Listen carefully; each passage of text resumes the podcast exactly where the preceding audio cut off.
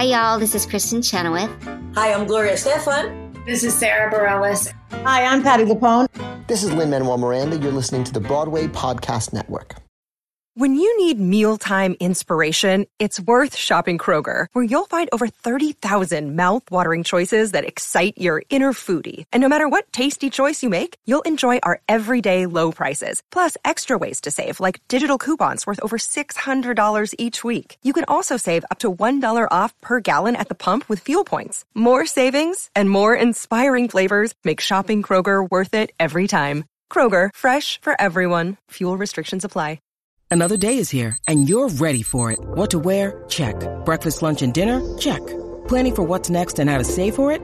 That's where Bank of America can help. For your financial to-dos, Bank of America has experts ready to help get you closer to your goals.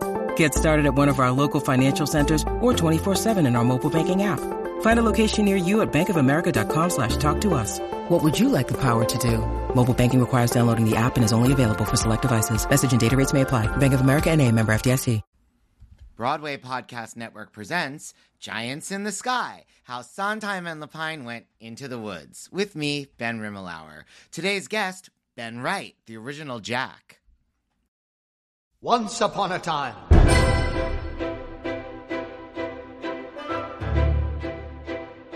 Ben Wright originated the role of Jack in Into the Woods at the Old Globe in San Diego and recreated it in the original Broadway cast. He also originated the role of Wayne Frake in the Broadway stage adaptation of Rodgers and Hammerstein's State Fair. He also appeared opposite Charlayne Woodard and future Into the Woods co star Danielle Ferland in George C. Wolfe's Paradise at Playwrights Horizons. More recently, he co founded Biddy and Bo's Coffee, with 20 locations across 12 states employing over 400 people with intellectual and developmental disabilities. So, you know, I would say that I learned about Into the Woods me think about this. Um, Ira Weitzman, and I'm sure he's a uh, a common name that comes up um, yes. in New York City when it comes to the theater world. But you know, I had done a show at Playwrights Horizons when Andre Bishop and and uh, Ira were there, called Paradise, the same show that uh, where Danielle and I met each other, mm. and we played brother and sister. And that was a, a short-lived intentionally short-lived show, uh, just a, a, limited engagement.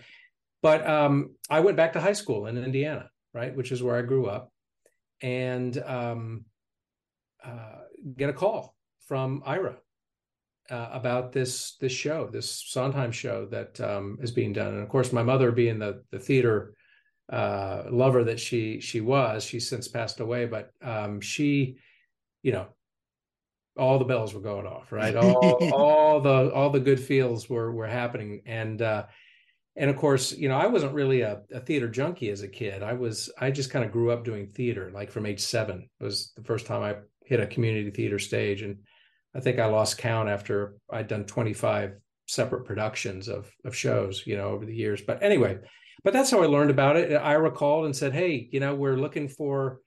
Um, we're looking for somebody. And uh, is that story right though? I get that confused with Paradise, but but I'm pretty sure that that's how it happened. And they just remembered me from that and called me up and and I auditioned. And uh, I think Steve and, and James were in the room on that first audition, if memory serves, because I think I only auditioned one time.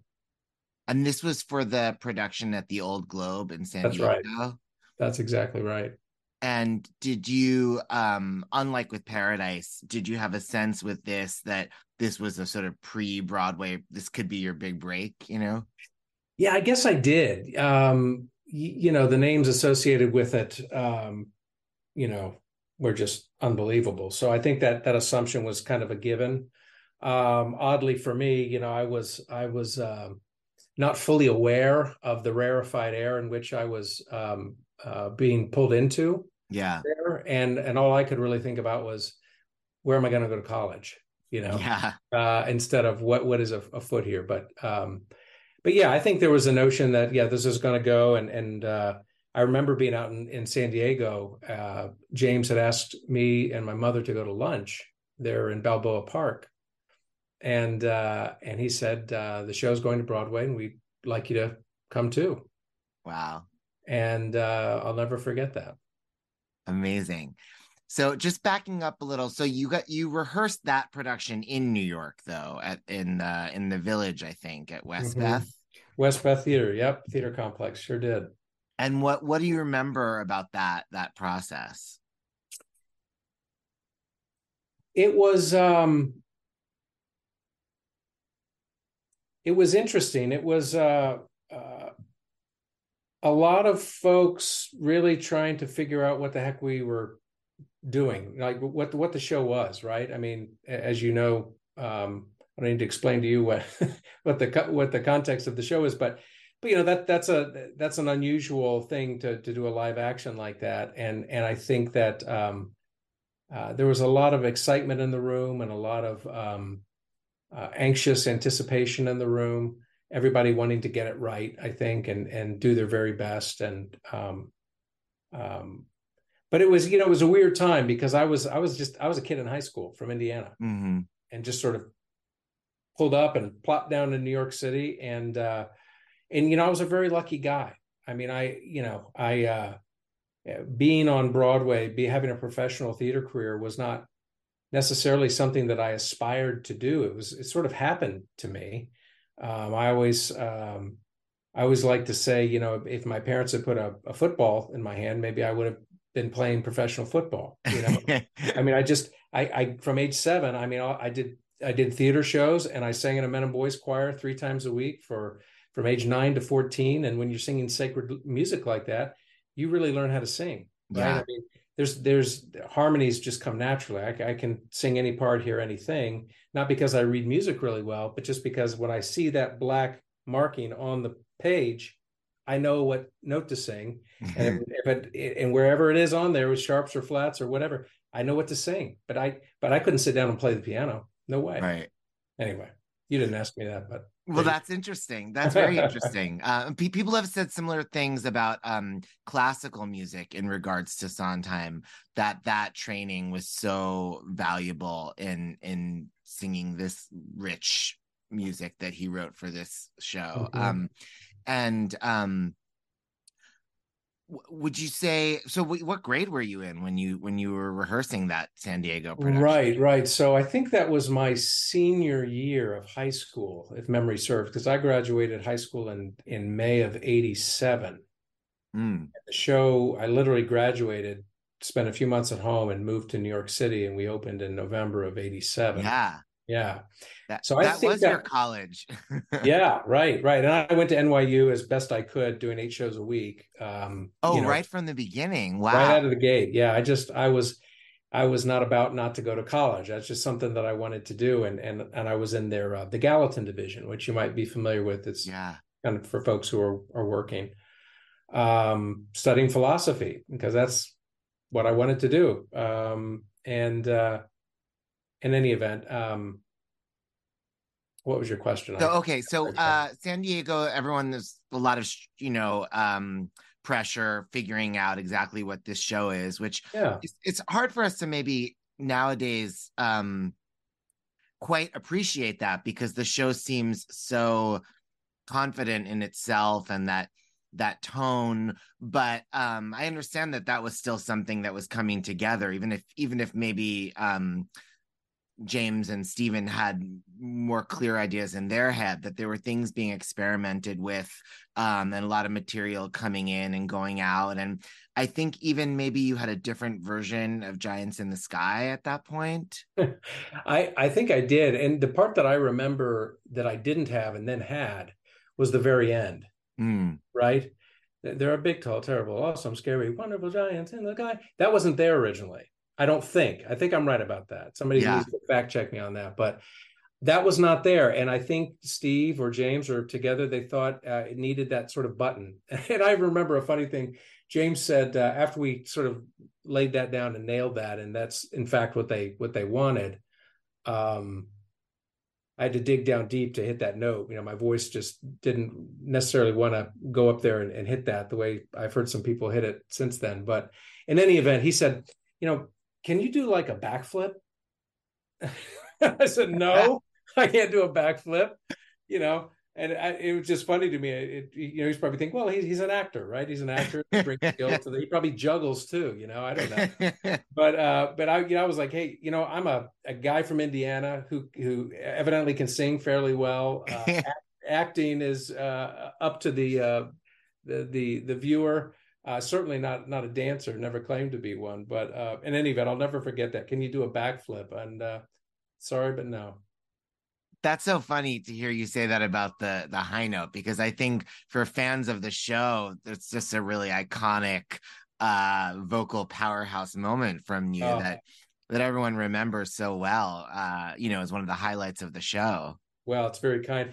You know, I would say to you that you know I, we had done that show almost well, not two years uh, at, at the time of the taping, but I'd done it hundreds of times, right? So I had a lot of time to get my voice to the point where I could just do that note Mm. Uh, but in the early going, it was like, you want me to do what? but I will tell you, interestingly, about back to the sacred music just for one second, I'll tell you one of the things that I think helped me a lot was is breath control. You know, mm. um, that song um, is you, you've got to be able to breathe, I think, properly to sing that song um, properly. And I just remember being a boy chorister and you know learning how to sing and sustain these phrases and and conserve your breath and give it the power and the and the push and the pull that that that it needs and i think that was that was very helpful for me at least in those uh, i think you said 25 shows that you had done uh, back in indiana before uh, into the woods before mm-hmm. paradise were there any sondheim shows in that mix? Great question. My instinct is no not one not one. And uh, you know, I, I'm I'm one of those people who uh, is very reluctant to get into any kind of trivia with musical theater because I always lose because I just don't I just don't know my musical theater. I, now I know it fairly well, but not like a lot of people know. Right. Not like probably you you're probably a uh, encyclopedia about it, but I'm certainly an Into the Woods encyclopedia. Yeah, yeah, right, right, right. But uh, no, I don't think so. You know, I did I did um just a lot of community theater shows and some tours and you know even things like Amahl and the Night Visitors. You know Gian Carlo Giancarlo Menotti's. Uh, I did that. Wow. Three different iterations of that uh, at Indiana University. You know at the Mack Center down there and toured with that troupe and stuff like that. But uh, uh, one of the most interesting shows I did was um, it was called um, it was before Big River came out. It was called Huck and Jim. Oh wow! And it was um, it was written by well, it was directed by Josh Logan. Remember Josh? Oh, yeah, of course. Yeah, back when he was he was getting up there. He was, uh, but he was friends. I mean, he directed the original South Pacific, I think, in like 1942 or something. I mean, that's I think, I think 45. Right. Yeah. yeah. Yeah. So he wrote this show, or at least directed it. And a friend of mine, a friend of my mom's really, this guy, Bruce Pomahac. I don't know if you know Bruce Pomahac, but no. he was sort of the archivist for um, the Rodgers and Hammerstein Library. Mm. Good, good, friends with Ted Chapin and and that. Yeah. And uh, in any event, um, uh, I think he did the music for it, at least the musical direction. Maybe wrote some of the music for it, but but that was an interesting show. But it turned out that, uh, and they did that in Indianapolis at Civic Theater there, and uh, I think Fade In, Fade Out, Big River's the one that that made it to Broadway, not that one. But ironically, Bruce is the one who I ended up living with when I did the whole run of Into the Woods. Lived wow. there in the Actors Building at 10th and 43rd.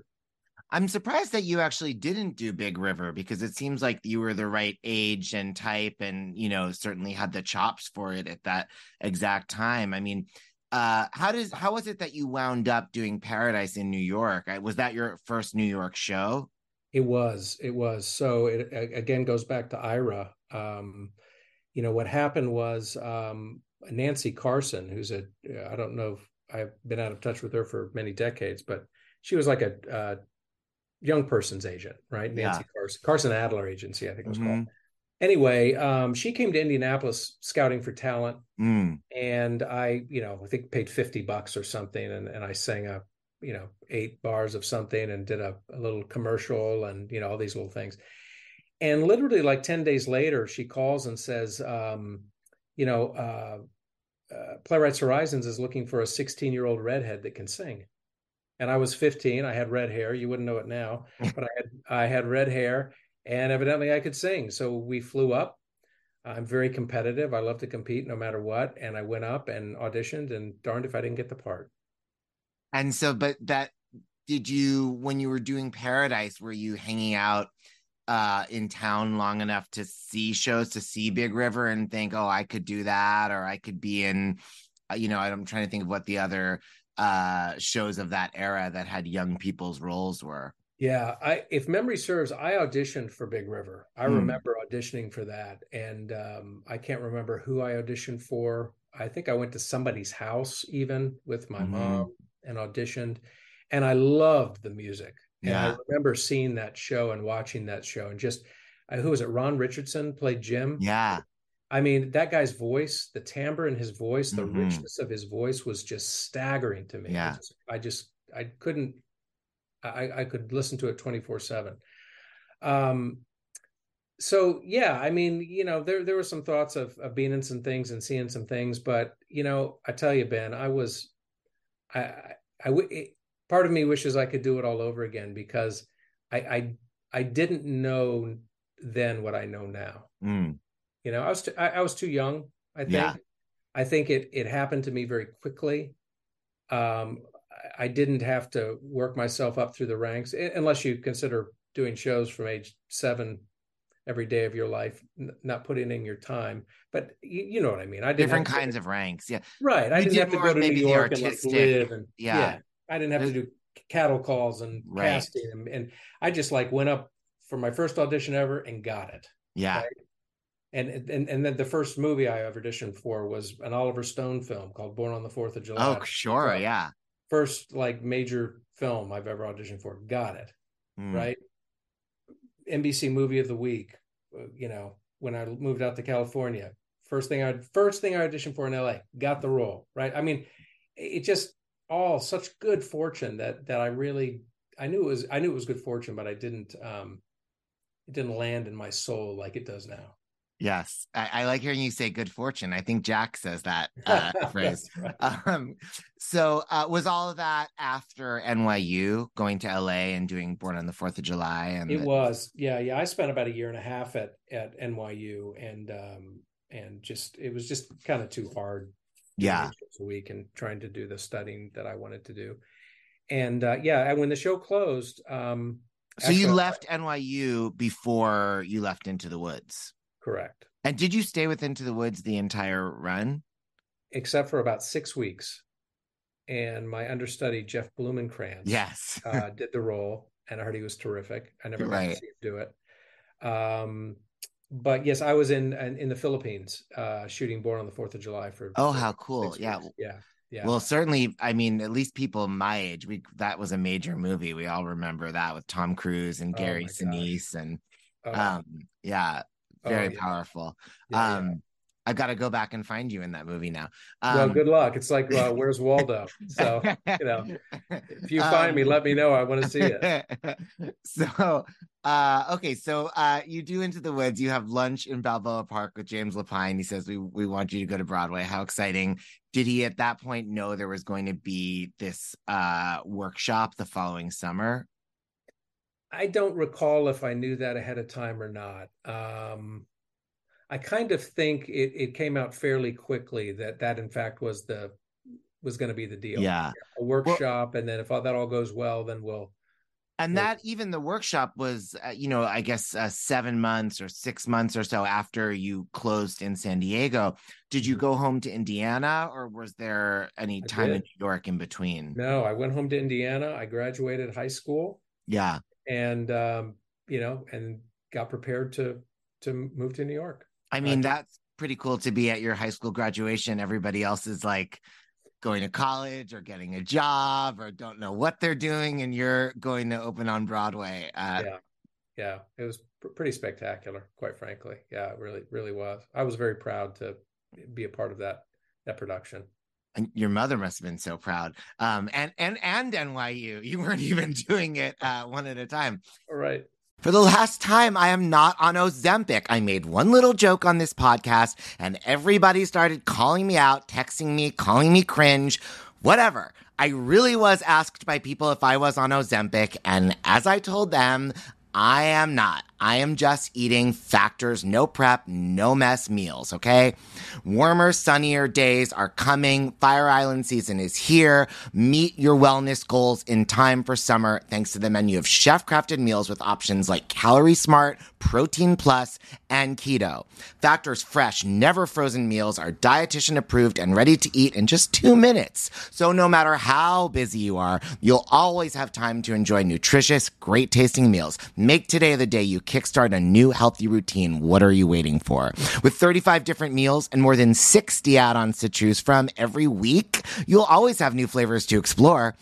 Crush your wellness goals this May with dietitian approved meals and ingredients you can trust. From breakfast to dessert, stay fueled with easy, nutritious options. Treat yourself to restaurant quality meals that feature premium ingredients like filet mignon, shrimp, and blackened salmon. And kitchen time is kept to a minimum. They are ready in two minutes. No shopping, no prepping, no cooking, no cleanup. Enjoy effortless support for your lifestyle. Choose from six menu preferences to help you manage calories, maximize protein intake, avoid meat, or just simply to eat well balanced. Head to factormeals.com slash giants in the sky 50 and use code giants in the sky 50 to get 50% off your first box plus 20% off your next month. That's code giants in the sky 50 at factormeals.com slash giants in the sky 50 to get 50% off your first box plus 20% off your next month while your subscription is active. It is Ryan here, and I have a question for you. What do you do when you win? Like, are you a fist pumper? A woohooer, a hand clapper, a high fiver. I kind of like the high five, but if you want to hone in on those winning moves, check out Chumba Casino. At ChumbaCasino.com, choose from hundreds of social casino style games for your chance to redeem serious cash prizes. There are new game releases weekly, plus free daily bonuses. So don't wait. Start having the most fun ever at ChumbaCasino.com. No purchase necessary. VGW. Void were prohibited by law. See terms and conditions. 18 plus. But so now let me ask you because I'm so curious about that that summer workshop and uh luckily you know people like you and danielle who were uh young at the time uh i think have clearer memories than some of the people who you know so much time has gone by and also because you were young i think the experiences were imprinted in a different way because everything was you know like a first for you so Sure. what can you tell me about about that workshop Yeah. Well, I remember a couple of things fairly vividly. I, I think we we worked we did that workshop at 890 Broadway, if memory Mhm. serves, and I just loved that building. Right. Mm. I mean, I just remember like just interesting little things that would happen, like like you know the the the manned elevator opening and Mm. stepping in and looking to my left, and there's Mikhail Baryshnikov going going up, you know, to his rehearsal, whatever he was doing, you know, and and just just just wonderful, neat little things like that that would happen. Um, but but I remember that being a, a just a, a wonderful time. Um, I remember uh, Betty Buckley was the witch, Mm, if if I'm right about my timing. yeah she was the witch, and and the way I remember the story, I don't want to um, throw anybody under the bus here, but I remember she brought her dog to rehearsal, and the story that I heard, and I may be wrong about this, but this is how I vividly remember it.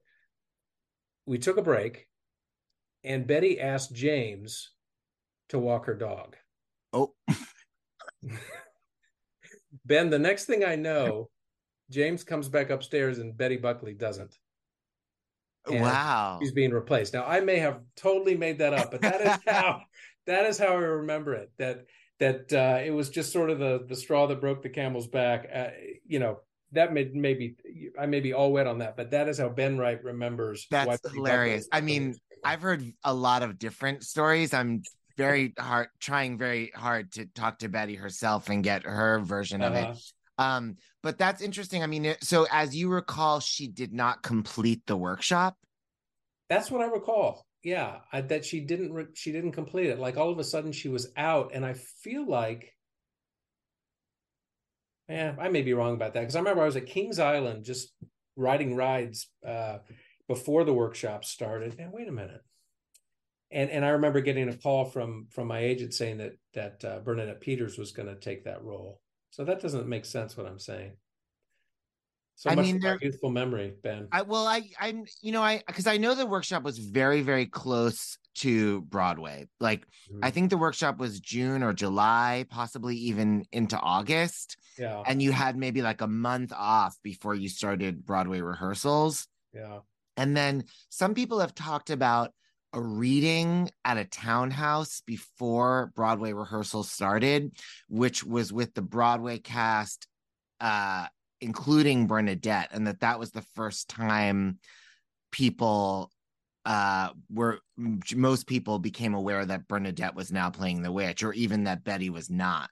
yeah. Um, but I've generally heard that Betty had completed, I guess there was two or three invited presentations of the workshop, and that Betty had gotten to the end of those. Yeah, it, she may have. I just, I just remember that I, I can see it. In my, in, I can see it happening in in the studio up there. But maybe. Well, I've maybe- definitely heard other people talk about her dog. Um, have you really? You're not you're not hallucinating uh, a pet where there was none. Yeah. Um, hey, listen, I have no beef with Betty. You know, first of all, Yes. dogs need to be walked. You Yes, just got to make do. sure you ask the right person to walk your dog. Yeah.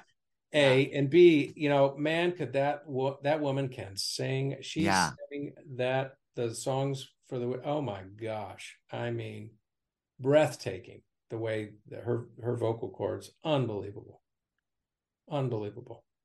Yeah, I mean the one of the things I find most intriguing about the stories about Betty is just what my I mean as fabulous of course as Bernadette was. I mean such an iconic performance that she gave. No but when. I I just would give anything to have heard Betty singing uh any of those songs. You know, I guess Betty didn't have Last Midnight. She had um Boom Crunch in place of that.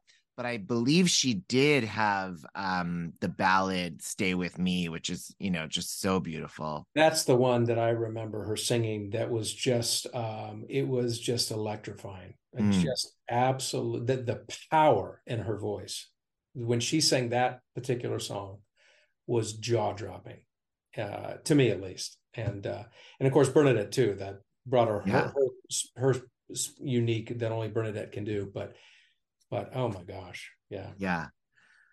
Do you remember anything else about Betty's performance? I'm so curious uh how it would have been different in terms of the acting or, or any other aspect.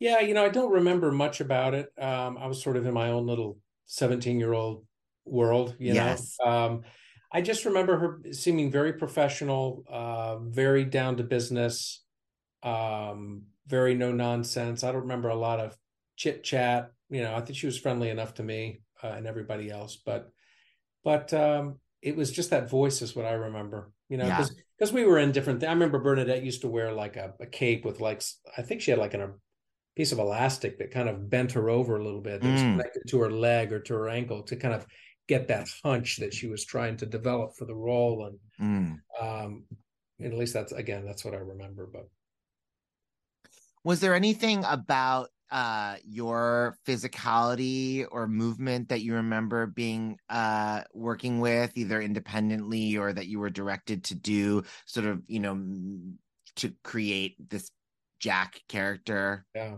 yeah the quick answer is no I don't remember uh Yeah. anybody's you know James or anyone else or Lars saying hey, Yeah. let's do that um I kind of felt like they just sort of left me alone you know they just kind of let me bring what I brought to it uh whatever Yeah. that was and uh um you know I never tried to play Jack like a dope Yeah.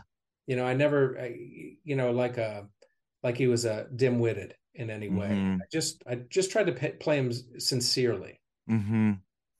and, and try not to goof him up too much right I just I don't know that just didn't that didn't resonate with me Yeah. See, he seemed to just be kind of a sheltered kid that Yeah. that wanted to be a man and get out into the world and and you know and earn his stripes right and he wasn't permitted to do it Yeah.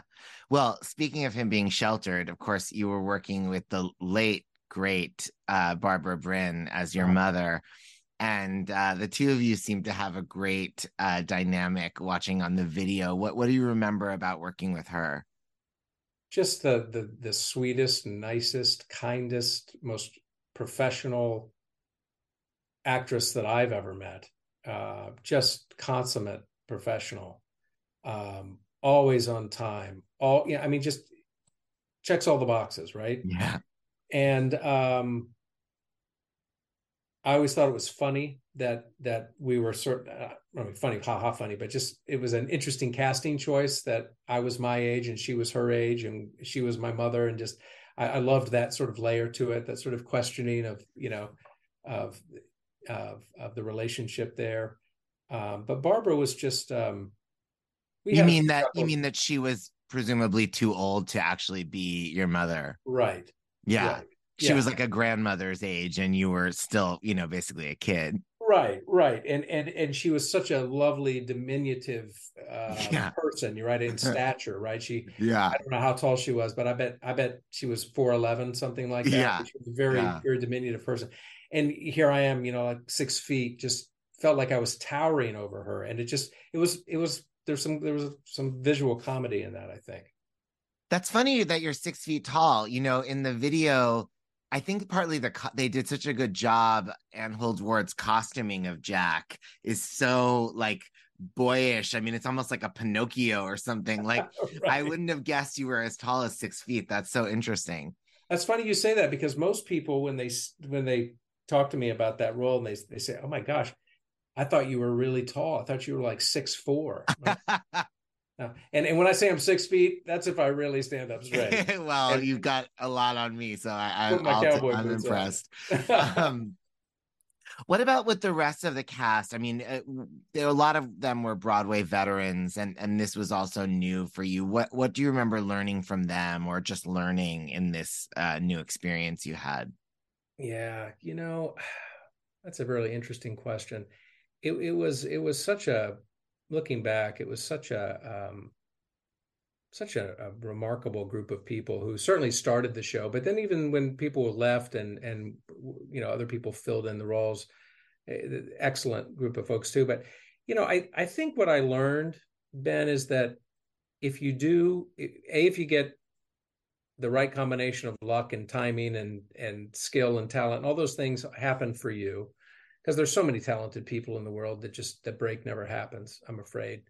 But if like me you you, you really everything comes together and, you- and you get lucky and you do a good job right? You're reliable you do a good job you just do the basics right?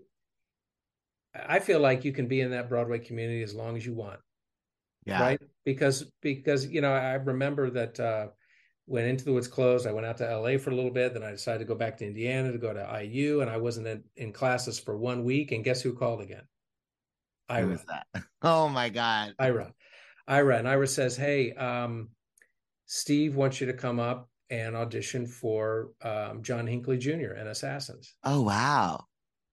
and I said, "Oh my gosh, I just started college, right? I was at NYU, I left, then I just went to, you know, New York, and then to LA, and then uh, back to college. And I'm a week in college. And he says, "You want to come audition?" I, and I couldn't help myself. I said, "Of course." Here I so I go up, I audition for John Hinckley Jr. there at Playwrights Horizons, and they offered me the part. wow! And I said, Can I have a week to think about it? And he said, Yes, of course. So the first day it was, I'm dropping out of school. I'm going to go do the show. The next day it was, I can't do that. I got to stay. So it was back and forth, back and forth, back and forth. And you know, the end of the story, I finally said, Ira, I just, I can't. I can't do it. And I don't regret that um, because you, A, you can't regret things like that. But B, because if I had done the show, I probably never would have met my wife. Oh, that's so funny. I assumed because you and your wife were in State Fair together that you had met. I made up a story that you met on State Fair. no, no, we we um uh the funny story about meeting my wife is is that she came with her high school. She's 2 years younger than me. She came to her high school with her high school to see Into the Woods back in Oh, 88 or 89. And her story is they sat she sat in the back row of the balcony. And it was very warm up there and she fell asleep during the second act. uh, th- that's the story. So we'd actually sort of been in the same room uh, well before we met, but we didn't meet on that trip. We met uh, when I uh, went to the University of Cincinnati for one quarter, and she was a senior there, and Mm. and we met there in 1992. But um, and then did State Fair in in '96. Um, yeah. yeah. But anyway, So okay, so well, that's lovely though to have at least been offered a, another Sondheim show with, with Oh, a different director in that case, Jerry Zaks, and yeah, yeah. I mean, Victor Garber was in that. oh yeah, quite I a mean, it, it was just uh and, and I I remember I uh, Steve uh invited me to opening night and I and I went up and I saw the show opening night and it was spectacular. I was just sort of sick about the whole thing. Yeah. I didn't do it. Um but I think uh Greg, what's his name? Greg Germ- Germain, Greg or Germann. Germann, yes, Germann. Yeah. I'm not sure how you say it. He was people know him from um Ally McBeal That's TV, right. but That's right. but he was started off in Sondheim's Assassins. Yeah, and he was terrific. And um, you know, so uh and I remember going to Steve's place in in Turtle Bay for the the party afterwards, and John Weidman was there, and they were all just sort of, you know, rib, you know, sort of poking at me a little bit. You know, I remember Steve said, I guess the, the part wasn't big enough for you. Is that right? I said, No, no, no, no, you know. But uh just what what yeah, what what a great what a great um what a great show that was. I, I wish I'd been part of it. in a Did you maintain that relationship with Sondheim over the years after that? I did for a, a long time. Um, he was, you know, very kind and generous, and and and we got along quite well. And and he was just always very very kind to me, very very um, generous with me. Um, but over time, I sort of, you know, I kind of I've kind of have spent the last thirty years of my life unwinding myself from, from the first twenty years of my life.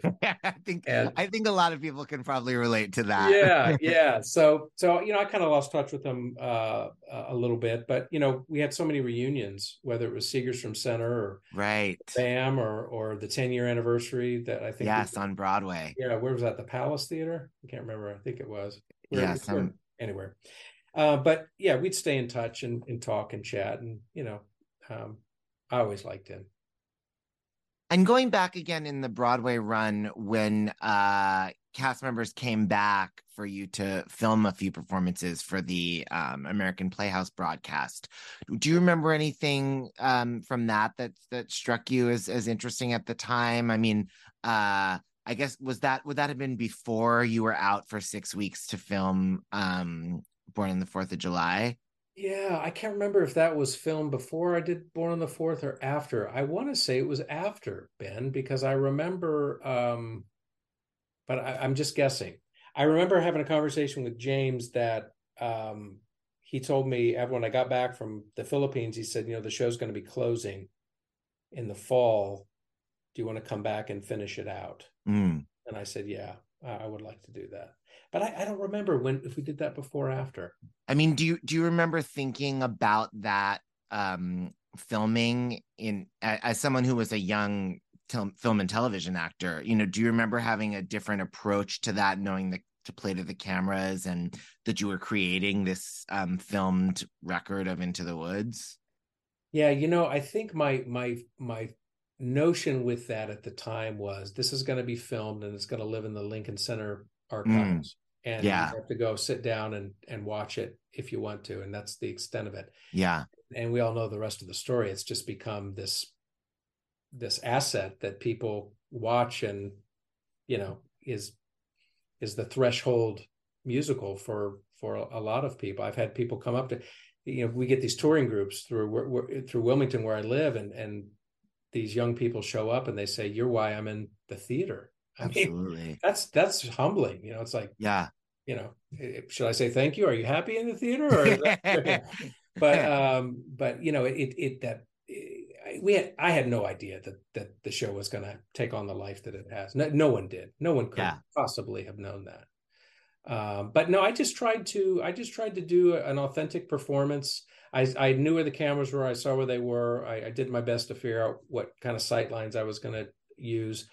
Uh, but I remember Chip Zien saying something that I took as a compliment. Maybe it was wasn't a compliment, but he said, you know, Joanna and I were watching your your performance on the playback of Giants in the Sky on that recording, and and he said something like your the the clarity in your eyes. You you it's like you never blinked, right? Mm. There, there was it was there was just a there was a focus there that was just, and I, maybe he was saying, hey, blink once in a while, pal. You know, you, you look like a robot up there. But I think no. he was saying that he liked that. And, and yes, you know, I, I never took acting lessons. I, I was just, I just, I operate 101% off of instinct. Um, that's how I've always done it, which doesn't make it good. It just makes it how I do it. Well, it certainly was good. Um, I mean, I think you're spot on. I firmly believe that, uh, that, that, that video so ideally produced is really, um, I mean, not just a, a, as you said, threshold for people in theater, but just for fans everywhere. It's really their gateway, certainly to Stephen Sondheim, and I think in many cases to musicals and to theater in general. Um, and uh, you know, and I, and I think that legacy continues to grow. And and I think when we see these um, subsequent productions and even the Disney film of Into the Woods, they owe such a debt to that existing. Um, ha- have you been involved in any other incarnations of Into the Woods since then? No, no, I haven't. Um, unless I'm forgetting something. yeah, I remember that. I've seen a few productions, but very few. Yeah, very few productions, mostly like June Into the Woods Junior sure. productions, right? Um, but no, I I, re- I don't believe that I have outside of the you know the the reunions that were done. Yeah, well, those are those are well. Listen, it's not too late. There's still quite a few parts in Into the Woods you you could do.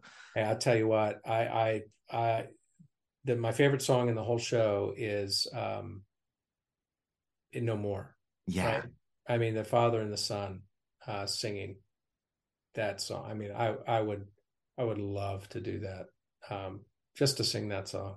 Mm, what a great absolutely. Yeah.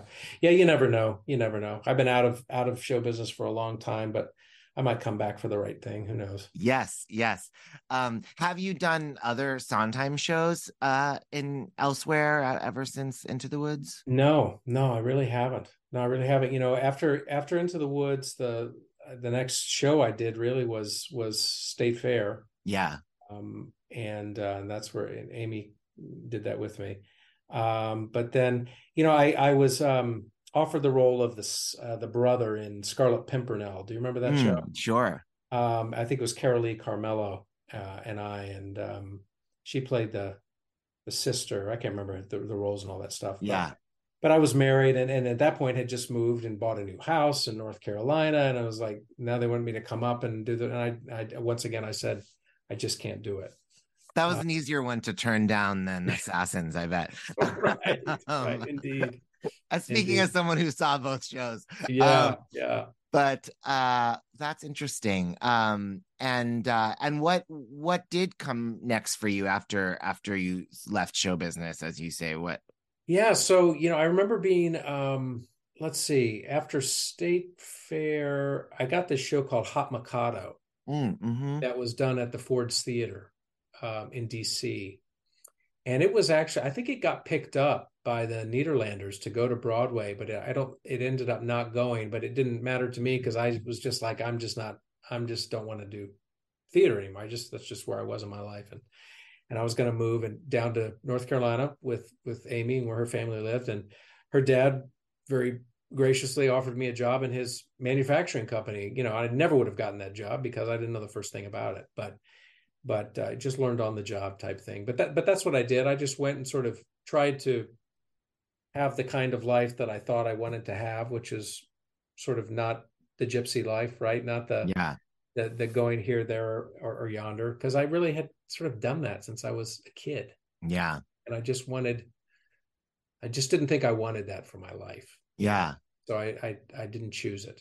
I just I just voluntarily extracted myself from it. And and the, and the story that I tell Ben is, you know, I encountered so many people uh, like myself, um, you know, who wanted it so badly, right? I mean, just would give give their right leg for it, right? And and here I was getting so lucky on some things and it made me feel badly you know i just i was like i need to I need to get out of the way. These mm. guys are talented, they're hungry, they want it, and I've just got things falling in my lap here. And what a schmuck am I to to to do that, you know? So I just extracted myself from it. And again, no regrets, right? I've I've had an incredible last 30 years, and um, so life was you know I worked for him for a while, and then I got into retail brokerage um, because you know I started investing money when I was a, a kid, you know, because I was making money as a, as an actor. Smart. God, uh, you know, and and I just never lost my interest in it. It was one of the few things that it was like, you know, what are you really in? What are you really interested in? Investing, oddly enough, was was one of those things. So I built up this book of business over 20 years and ended up selling it um, a few years ago to um, another group uh, out of Raleigh, North Carolina, and joined my wife full time in this coffee shop enterprise that we have. Oh, how cool! And now you're together again in that. That's We're awesome. Yes, yes, indeed. Well, well, everyone uh, listening, if you're in Raleigh, we should we should go. What's the name of the coffee shop? Yeah, so actually, we, uh, it's uh, we're headquartered in Wilmington, North Carolina, which is right on the coast. Uh, it's called Bitty B I T T Y, Bitty and Beau's, like Beauregard, Bitty and Yeah. Beau's Coffee, and that those are the nicknames. You've never heard of this coffee shop, have you? No, uh-uh. Okay, so Bitty and Beau are our two youngest kids, and all four of our kids are biological to me and Amy. So we did not adopt anyone, but both Beau and Bitty were born to us with Down syndrome, which Oh, is st- so statistically rare that there are no statistics on it. And then our oldest daughter, who's almost 25, uh, is on the autism spectrum. And then our Mm. 23 year old, who actually graduated NYU Film and TV, uh, is our only typically developing child. But the long story short is we have about 18 coffee shops spread out over 12 different. Oh wow! Yeah, this is not yeah. a coffee shop. Right, right. So well, this is more convenient. People can go to Bitty and Beau's. many yeah, places. yeah. Close. If you're in New York, closest one's probably DC. We're going to be up in in Cambridge in Boston pretty soon. But in any Oh, event, great. but but the whole deal with it is, and I know that's not what this is about, but but um, eighty percent of people with intellectual and developmental disabilities don't have jobs because they can't get jobs because Mm. it doesn't occur to the business community that they could be employable, right? Yeah. So we're kind of out to dispel that that that what we call a myth. And uh, so we have over 400 employees with intellectual and developmental disabilities who work in our coffee shops. How wonderful! I mean, wow, Yeah. this is this is not just good coffee. This is a good cause as well. I mean, well, you listen, it's related too. I mean, this goes back to no one is alone, and children will listen, and a lot of the themes that that we're looking at. It sounds like it it is stuff that has been a part of your life's work in in various ways. It's it's absolutely true. And yeah, who knew that the the the proverbial bean was going to be such a, a theme in my life? the bean, yes. Thank you. Um, oh, I love that, Ben. Uh, well, uh, thank you so much for sharing all that with me. It's really wonderful to chat with you. Oh, and um, we will uh, continue uh, to hope that we'll see we'll see the next Ben Wright performance of Sondheim or something else. hey, you never know. You never know. And Ben, uh, just uh, thank you for for doing this. I mean, this is just uh, selfishly just for my my my kids are so excited to to be turned on to your podcast and to hear the stories that from from other people besides me, right, who can really fill in a lot of gaps and put a lot of color on some things. So thank you for for being the documentarian of this. It's really a, it's a gift to everybody. Thank you. Well, my pleasure. I appreciate you saying that. It's it, listen. There's so many of us that are such fans of the work that you all did that we ju- we just want to know everything. Thank you for listening to Giants in the Sky How Sondheim and Lapine Went into the Woods on the Broadway Podcast Network. Look out for episode 38 with Douglas Sills, Rapunzel's Prince on the national tour.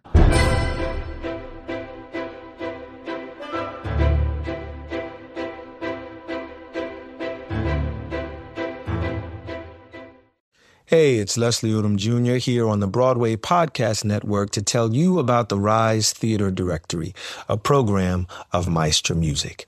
Rise is a national online resource designed to connect and empower backstage and administrative and creative theater professionals from underrepresented backgrounds.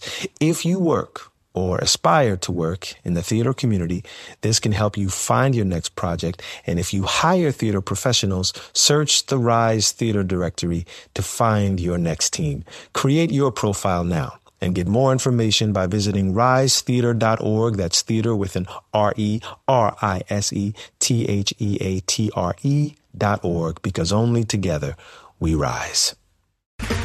Okay, round two. Name something that's not boring. laundry? Ooh, a book club. computer solitaire, huh? Ah, oh, sorry. We were looking for Chumba Casino. That's right. ChumbaCasino.com has over 100 casino style games. Join today and play for free for your chance to redeem some serious prizes. ChumbaCasino.com. No purchase necessary. Full prohibited by law. 18 plus terms and conditions apply. See website for details.